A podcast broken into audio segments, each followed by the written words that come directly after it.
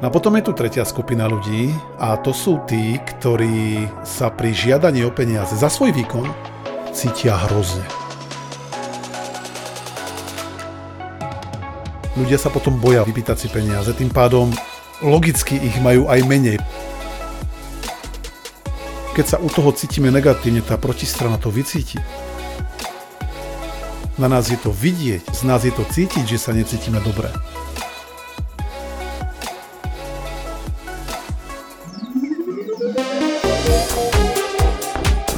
Počúvate vysielanie NLP Akadémie. Zaujímavosti a novinky o NLP. Je tu ďalšia streda a my vítame všetkých poslucháčov pri počúvaní nášho nového dielu podcastu NLP Akadémie. Od mikrofónu vás srdečne zdravia vaši NLP tréneri Iveta Klimeková a Peter Sasín.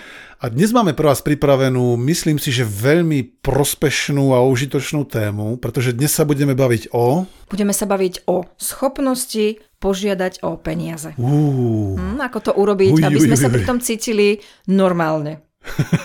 normálne až dobre, kľudne aj vynikajúco. A to je zaujímavý predpoklad, ktorý si povedala, pretože tam je zakomponovaná tá myšlienka, že sa pri žiadaní o peniaze nejako cítime. Uh-huh. Je tak? Teraz ako ja nemám na mysli o žiadanie o peniaze v banke. Alebo že daj mi peniaze len tak. Tak. Skôr, a teda ako to máme na mysli? Máme na mysli vyžiadať si odmenu za svoju prácu. Mm. Peniaze za svoju prácu alebo za svoju službu. Za nejaký svoj výkon. Za nejaký svoj výkon alebo nejaký produkt, eh, okay. ktorý niekomu odovzdávam. Dáva význam. A ja si práve myslím, že mm, presne existujú aspoň pre mňa také tri základné skupiny ľudí z tohto pohľadu. A síce jedni majú skvelé pocity, keď žiadajú peniaze. Cítia sa na vrchole svojho blaha, mm-hmm. dá sa povedať možno. A potom tá druhá skupina, tí sú tí takí, sú takí že... neutrálni. Áno, tak je to pre mňa také ako je to dýchať automatická vec. Úplne automaticky, ako by som dýchal vzduch, presne tak. No a potom je tu tretia skupina ľudí a to sú tí, ktorí sa pri žiadaní o peniaze za svoj výkon cítia hrozne. Hmm. Cítia sa tak, ako keby že majú pocit, ako keby niekoho obťažovali tým, že chcú uh-huh. od neho peniaze. Za to, čo urobili. Nie len tak, za to, čo urobili. Uh-huh. Dokonca niektorí si myslím, že majú pocit, a hovoria nám to aj občas ľudia, niektorí, že majú pocit, ako by toho druhého doslova okrádali o peniaze. Podvádzali ho nejakým spôsobom. Uh-huh. A pritom majú kvalitný produkt alebo kvalitnú Presne službu. Tak. Presne tak. A v, v momente, keď majú o tie peniaze požiadať, napríklad povedať, koľko ich produkt stojí, alebo si tie peniaze skrátka nejako vyžiadať na obchodnom stretnutí, dajme tomu, alebo na nejakej prezentácii, ktorú robia, tak mnohí to popisujú tak, že majú hrču v hrdle, že sa im potia dlane, zrazu im úplne sa zmení hlas, roztrasie sa im. A je to tým pádom si myslím na nich aj vidieť a cítiť, že nie sú celkom v pohode s tým, že tie peniaze žiadajú. Uh-huh. Takže keď si od niekoho vypýtame ako našu odmenu peniaze, uh-huh. sú u toho nejaké emócie. Tak, prevažne áno, väčšinou áno. A čo môžu byť tie dôsledky, keď sú tam tie zlé emócie? Že prečo by to vôbec malo hrať úlohu, hej, prečo ako by sa to cítime. Malo byť, uh, áno. No tak dôsledky práve to, čo vnímam, sú veľmi často napríklad tie, že ľudia sa potom boja opýtať a vypýtať si peniaze. Tým pádom logicky ich majú aj menej, pretože keby sme si častejšie pýtali peniaze, tak je tam väčšia šanca, že ich budeme mať viac nemusí automaticky znamenať, že ich máme viac v závislosti od toho, ako sa pýtame, ako komunikujeme, ako sme v tom zruční. Len ten predpoklad môže znamenať, že keď sa ľudia nepýtajú, tak im ani nikto nedá. Uh-huh. Okay? A popros a bude ti dané. Mhm. Keď nepoprosíš, nepovieš, tak možno nikoho nenapadne, že, že nejak ti majú dať za to peniaze. To je jeden z tých dôsledkov. Druhý je samozrejme ten, že keď sa u toho cítime negatívne, tá protistrana to vycíti. Na nás je to vidieť, na nás je to, z nás je to cítiť, že sa necítime dobre. A výskumy jednoznačne ukazujú, že keď máme obchodné jednanie a je tam predajca a ten, ktorému je predávané, to znamená ten zákazník, a keď ten predajca je z toho vystresovaný, že napríklad neverí tomu svojmu produktu, svojej službe, neverí samému sebe, vôbec tej hodnote, ktorú má odprezentovať a má z toho doslova, niektorí majú doslova z toho emočné muky, tak navonok to nemusí byť možno až tak viditeľné mm, na prvý pohľad, len podvedome to vnímame. A tým A pádom... môže to byť fakt sebelepší, kvalitný produkt. Áno, presne tak. My teraz si berieme to, že sú to len kvalitné produkty. Berieme to, že máš kvalitné produkty, že máš kvalitné služby a za tie chceš potom adekvátne ohodnotenie samozrejme, lebo pýtať si veľké peniaze za šmejt je dobré sa cítiť v takomto prípade zle. Keď, bavíme sa samozrejme o kvalitných produktoch, kvalitných službách, z toho vychádzame. A teraz, ten človek, možno to nemusí byť viditeľné úplne na prvý pohľad, len ten druhý si možno povie, že človeče, niečo mi tu nesedí, nejak sa ja sám necítim v tej situácii dobre. Lebo vieš, emócie sa prenášajú, emócie sú nákazlivé. A skrátka vieme vycítiť, keď ten druhý nám hovorí niečo, čomu sám celkom neverí. A pritom môže mať skvelý produkt, takže to nebude v tom produkte, bude skôr v tej emócii, ktorú si vytvára, v tom tlaku, ktorý si vytvára, na základe aj možno mnohých obmedzujúcich presvedčení, ku ktorým sa dostaneme o chvíľu. Keď oznamuje tú cenu. Áno. A to potom môže viesť k tomu, že ten obchod neprebehne a že sa tam skrátka obidvaja cítia hrozne a ani jeden z nich už potom nemá chuť to stretnutie zopakovať. Hmm. Čiže to je ten jeden z tých negatívnych dôsledkov, ktoré môžeme zažiť, keď máme problém s tým žiadať o peniaze. Za, ešte raz opakujeme za kvalitný produkt alebo kvalitnú službu alebo kvalitný výkon. Ten pozitívny prínos naopak, tak ten je úplne zrejmý. Tam sa môžeme baviť o tom, že častejšie žiadame o peniaze, keď nám to nevadí, s lepšou emóciou, to znamená, nikto tam nemá dôvod zrazu cítiť stres. Samozrejme, stále to môže znamenať, že tí ľudia nám môžu povedať nie. Že aj keď požiadame o peniaze, poviem, sorry, táto ponuka mi nevyhovuje, alebo momentálne ju nepotrebujem. OK?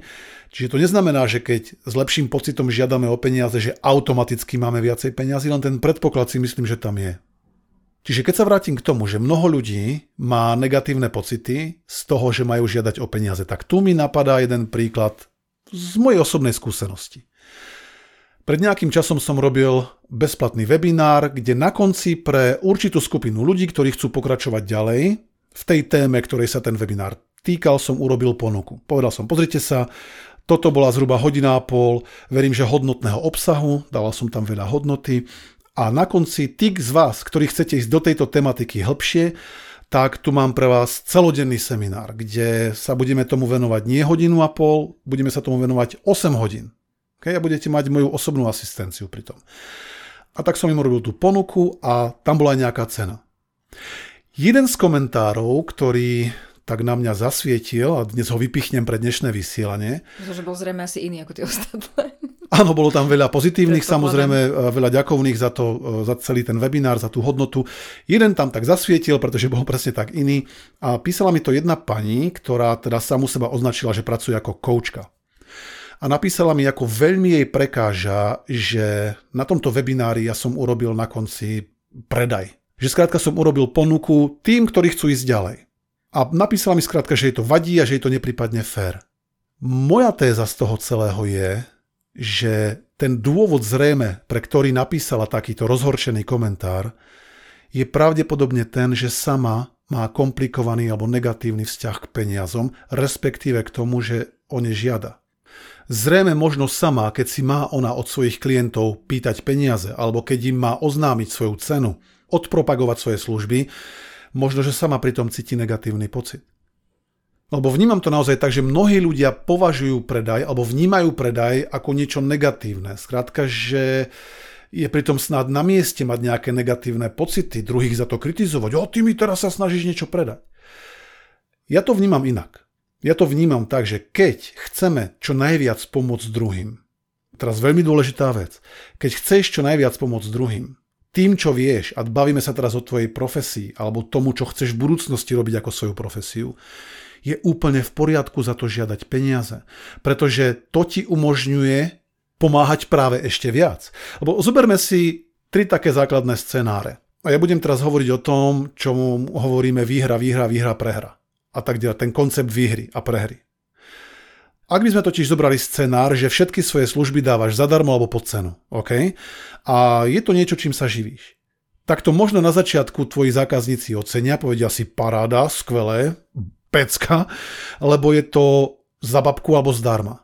A ty máš možno na základe toho dobrý pocit, že nemusíš od nich pýtať peniaze. Lenže máme situáciu, ktorá by sa dala popísať ako prehra, výhra. Prehrávaš ty, vyhráva zákazník. OK?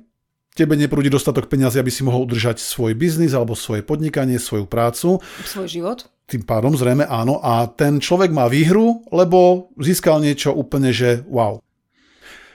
Tento koncept nemôže dlhodobo fungovať, lebo skôr či neskôr príde každý z nás do bodu, kedy si povie, OK, už to nedokážem ďalej prevádzkovať, už ďalej to neuživím. Musím začať nejakým spôsobom robiť niečo, kde dokážem žiadať peniaze. Čiže tým pádom ten zákazník, ktorý sa na začiatku tešil, už nebude mať v budúcnosti možnosť niečo takéto získať, lebo už to nebudeme robiť. Lebo ten model prehra, výhra dlhodobo nemôže fungovať. Takisto nemôže fungovať ani výhra prehra dlhodobo. Áno, že napríklad nejaký predajca predá nejaký šrot, nejaký šmejt e, zákazníkovi a ten zákazník prehrá. No tak to nebude fungovať, pretože ten zákazník o tom povie ďalším a ďalším a skrátka povesť takéhoto predajcu alebo podnikateľa utrpí vážne rany, z ktorých sa už zrejme nezotaví. Jediný dlho udržateľný koncept a dlhodobo udržateľný koncept je výhra, výhra. Vyhrávaš ty, vyhráva klient.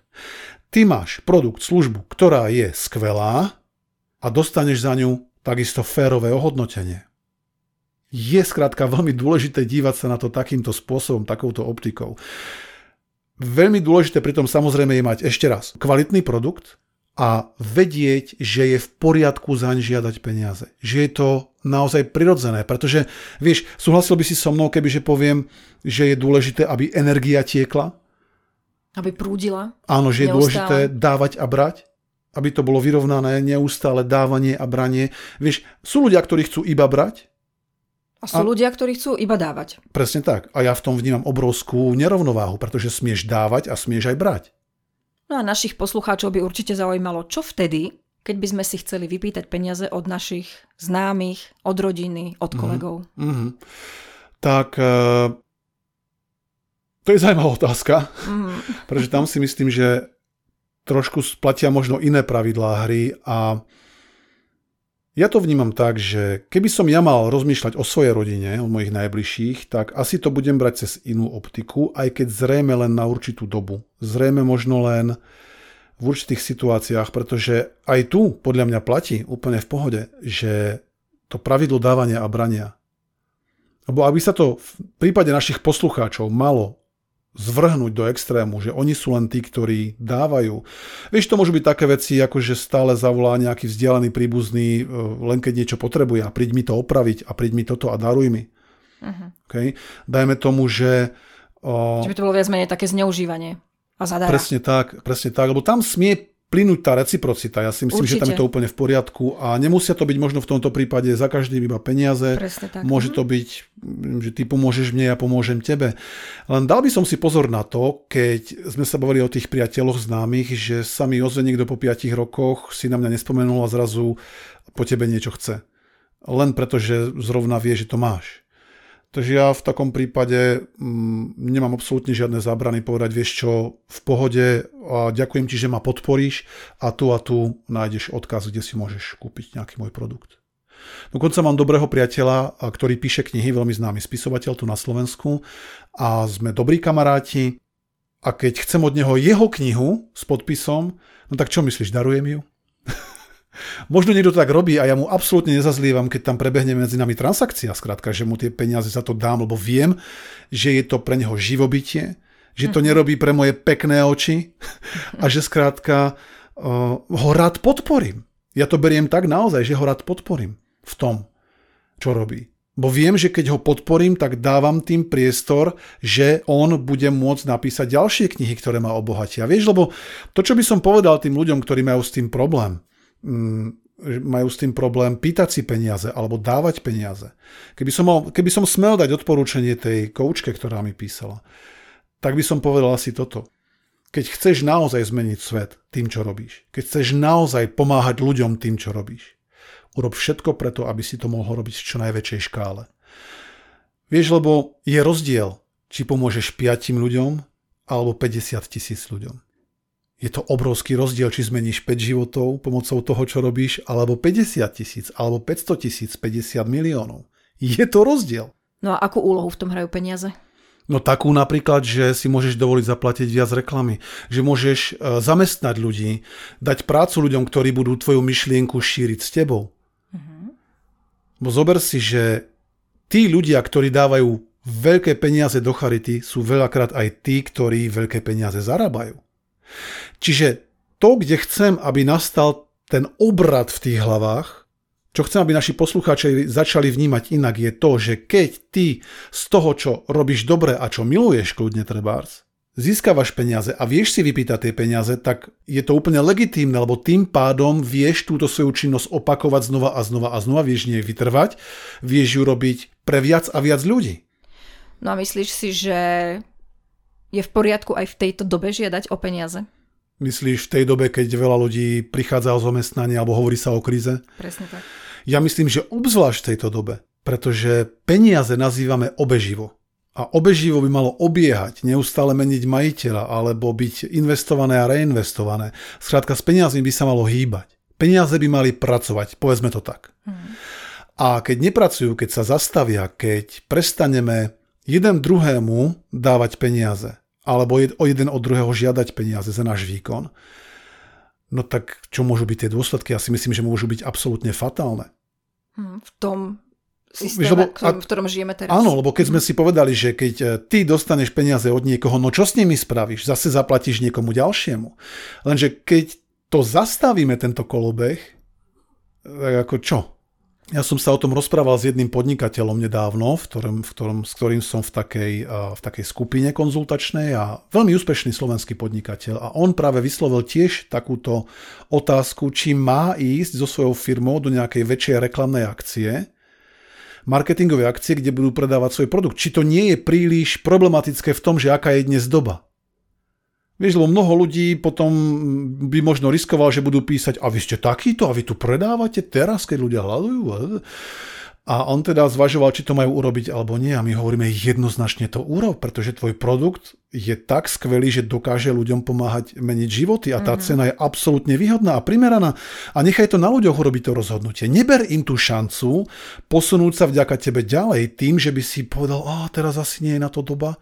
A urobil to a tí ľudia boli maximálne vďační a chodili mu perfektné ohlasy za to, že to urobil. Takže bol celý šťastný z toho, že to spravil nakoniec. Že sa nenechal takouto svojou pochybovačnosťou alebo svojimi pochybnosťami skrátka odradiť. A je jasné, že sa nájdú ľudia, ktorí povedia, no a to sa tu chce chcete obohatiť na úkor, teraz čítali sme to asi všetci na Facebooku v posledných mesiacoch. Len vieš, ja si myslím, že to sú presne tí ľudia, ktorí by toto skritizovali, keď niekto legitímne ponúka svoje služby ďalej a žiada za ne peniaze. Tak si myslím, že tí, ktorí to kritizujú najviac, sú presne tí, ktorí sami zdarma neurobia vôbec nič.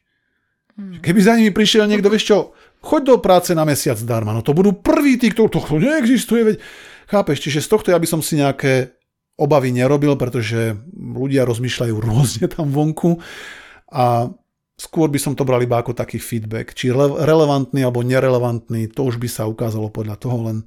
Ja myslím, že práve v tejto dobe si musíme dávať veľký pozor na to, aby sme neustrnuli. Presne tak. A skôr, aby sme prinášali také riešenia, ktoré ľuďom pomáhajú a ktoré ich posúvajú ďalej a potom bude úplne v poriadku pre každého, keď si za to vypýtaš peniaze. Myslím si, vieš, keď sme tak už na konci tejto epizódy, že to, čo mi z toho vychádza, je, že ľudia majú problém si žiadať o peniaze, hlavne z toho dôvodu, že okolo peniazy existuje veľa obmedzujúcich presvedčení. Hmm. Mm-hmm. Že skrátka peniaze kazia charakter, že uh, keď budem chcieť od ľudí peniaze, potom som ja nem nejaký chamtivec, a aj keď už chápem, že v dnešnej časti sme si to vymýtili, že naozaj nejde o chamtivosť, ide o výmenu energii, pretože ja nevidím nič chamtivé na tom, keď sa vymenia energia. Keď ti poviem vtip, tak sa zasmieš, to je výmena energii. Okay? Keď eh, mi predáš dobrú službu, tak ti rád za ňu zaplatím, to je výmena energii. Takže okolo peňazí existuje naozaj veľa, veľa obmedzujúcich presvedčení a pre tých z vás, ktorí by chceli ísť do tejto tematiky ešte hlbšie, tak v mojej knihe Triumf mám rozpísanú celú kapitolu na práve tému peniaze a obmedzujúce presvedčenia. Takže možno by stalo za to zvážiť sa na to mrknúť. Tí, ktorí ju už máte, tí, ktorí ešte nie, dostaneš v každom knihkupectve. Na Slovensku aj v Čechách. Hm, prípadne Hej. si môžeš objednať. A musím povedať, že sa mi to veľmi vydarilo. Tá kapitola. A že je tam naozaj veľa zaujímavých príkladov a postojov, hlavne cvičení aj na to, ako zmeniť postoj voči peniazom. Lebo keď toto urobíš, tak sa cítiš zrazu lepšie Keď zmeníš svoje presvedčenia o peniazoch, cítiš sa lepšie, vieš o ne ľahšie žiadať, vieš e, s nimi lepšie zaobchádzať. Je pre teba úplne v pohode sa baviť o peniazoch v akejkoľvek situácii. A hlavne ja to vnímam tak, že tým pádom tie peniaze k tebe, vieš, lebo ja to v tej knihe píšem tak, že tie peniaze z nás naše nastavenie cítia. Našu energiu. Pretože hovorím za každým, si magnet na peniaze. Na tomto trvám, za tým si stojím. Len niektorý, ka, vieš, každý magnet má plus alebo mínus, niekto tie peniaze priťahuje, niekto skôr odpudzuje. Takže je otázka, akým typom magnetu chceš byť, keby sme to smeli takto povedať. Takže možno, že jedna z tých úloh týždňa by bola, mohla byť prečítať si v knihe Triumf minimálne tú kapitulu o peniazoch. Odporúčam. Takže porozmýšľaj, v akej situácii si sebavedomé a v dobrej emócii požiadaš mm-hmm. o peniaze. Okay? V nejakej situácii, ktorá je možno, že v blízkej budúcnosti alebo v nejakej inej budúcnosti. Len skrátka porozmýšľať, ako sa cíti pri tom dobre. Pretože je v poriadku cítiť sa dobre, keď chceme po druhých niečo za to, keď im dávame my sami niečo skvelé. Tak a na dnes je to už od nás všetko. My ti prajeme nádherný týždeň, plný skvelých pocitov. Oh yeah. Pri žiadaní si o peniaze. Nech je tých príležitostí čo najviac a nech sú tie pocity skrátka čo najlepšie. Uvidíš, bude to mať perfektný dopad na tvoj život a na to, ako sa v týchto situáciách cítiš. Takže držíme ti pri tom palce, prajeme všetko skvelé a zostaňte s nami. Ostaňte s nami. Počúvali ste vysielanie NLP Akadémie. Pre viac informácií navštívte www.nlpakademia.sk.